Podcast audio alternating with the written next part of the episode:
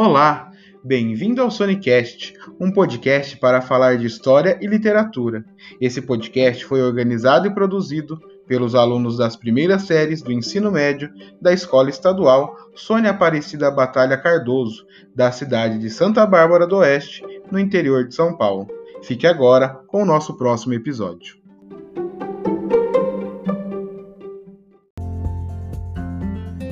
Olá, boa tarde. Meu nome é Letícia e as integrantes do meu grupo é a Stephanie, a Júlia e a Isabela.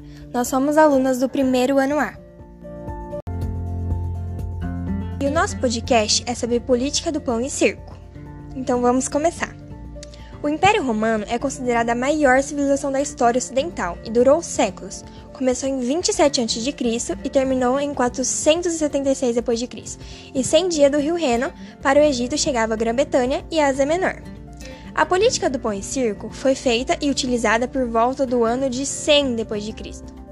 Com a sua grande expansão do Império Romano, cada vez mais se tornou um estado rico, cosmopolita, e a sua capital Roma foi o centro cultural de acontecimentos sociais e políticos na época e fez com que as pessoas de todo o mundo viessem para conhecer a cidade, buscar trabalho e outros estilos de vida, e acontece até os dias de hoje. O método de entreter a população com pão é igual a alimentos, e lutas para que não se tornasse uma vida monótona. A política do pão e circo surgiu na crise da República Romana, quando utilizado o povo parou de se rebelar contra o imperador. Práticas de controle das camadas populares. Foi uma época de paz e estabilidade. O surgimento do Coliseu foi entre 70 e 90 d.C. Foi construído sobre o lago da casa de Nero. Foi chamado assim por conta de acharem ali a estátua gigante do imperador. Os gladiadores lutavam na arena e que no Coliseu era o lugar onde os cristãos eram lançados aos leões. Era usado como forma de entretenimento da sociedade, com duelos de gladiadores até o início da Idade Média. Depois passou a ser usado como templo que são habitação, oficial e etc. E quem eram os gladiadores? Eles eram prisioneiros, escravos, lutador da Roma antiga. Eles eram forçados a lutarem por suas vidas no antigo Império Romano e tinham uma espada que utilizavam em suas lutas. Os primeiros registros das lutas de gladiadores em Roma são de 286 a.C., esporte criado pelos ex-turcos.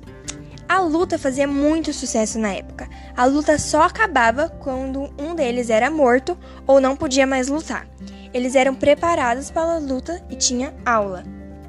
E por incrível que pareça, ainda há vestígios da política do pão e circo nos dias de hoje.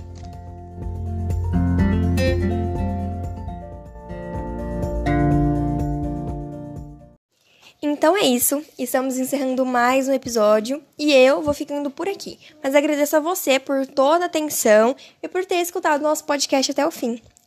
Até mais!